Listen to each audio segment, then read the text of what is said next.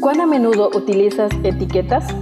En la actualidad, el concepto etiqueta ha ganado un espacio significativo en todas las áreas de la vida. Las utilizamos para identificar, clasificar o valorar. En este día compartimos Etiquetas para reflexionar de la autora Carolina Ramos. 365 reflexiones agrupadas bajo 7 etiquetas. Querido joven, descubramos la etiqueta para hoy. Saludos querido joven, ¿cómo estás? En esta oportunidad compartimos la etiqueta Aroma a sábado, inspirados en San Mateo capítulo 5 verso 7 que dice, Dios bendice a los compasivos porque serán tratados con compasión. Compartimos la reflexión titulada Los compasivos. Una de las mejores amigas de mi hermana es psicóloga y se ha dedicado a estudiar de forma exhaustiva la compasión en el ser humano. Con mucho entusiasmo nos ha compartido cosas que ha ido descubriendo sobre el tema. En otras versiones, en San Mateo 5.7, se usa la palabra misericordiosos. De todas formas, ambos adjetivos están íntimamente relacionados y son atributos del carácter divino, algo no menor si tenemos en cuenta que es algo que nosotros también podemos manifestar.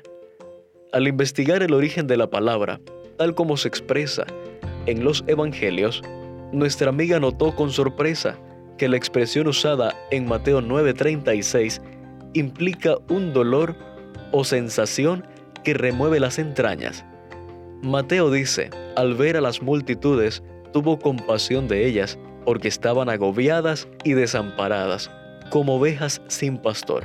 Jesús tenía una respuesta física al dolor de las personas. En varias investigaciones científicas se ha estudiado la asociación de la compasión con la estimulación del nervio vago, el par craneal más largo de todos. En su recorrido, inerva diversos órganos cervicales, torácicos y abdominales. Es de vital importancia para regular la frecuencia cardíaca y la presión arterial, entre otras funciones. Es gracias a él que tenemos una sensación agradable al percibir un abrazo y también el que puede generar una respuesta ante una situación que nos conmueve. ¡Qué maravillosa conexión existe! Y se pone en marcha entre el cerebro, el corazón y el aparato digestivo ante algo ajeno a nuestro cuerpo.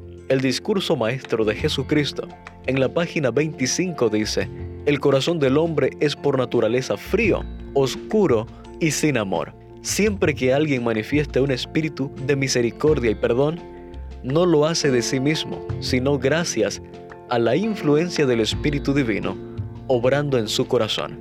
Nosotros le amamos a Él porque Él nos amó primero. Querido joven, sabes, al formarnos, Dios no solo nos amó, sino que instaló en nosotros un mecanismo para responder a nuestro prójimo de diversas maneras. Él nos ama con mucho amor, con amor entrañable, y nuestro interior puede conmoverse ante la necesidad ajena. ¿Recuerdas historias de la Biblia en que se haya ejercitado la compasión?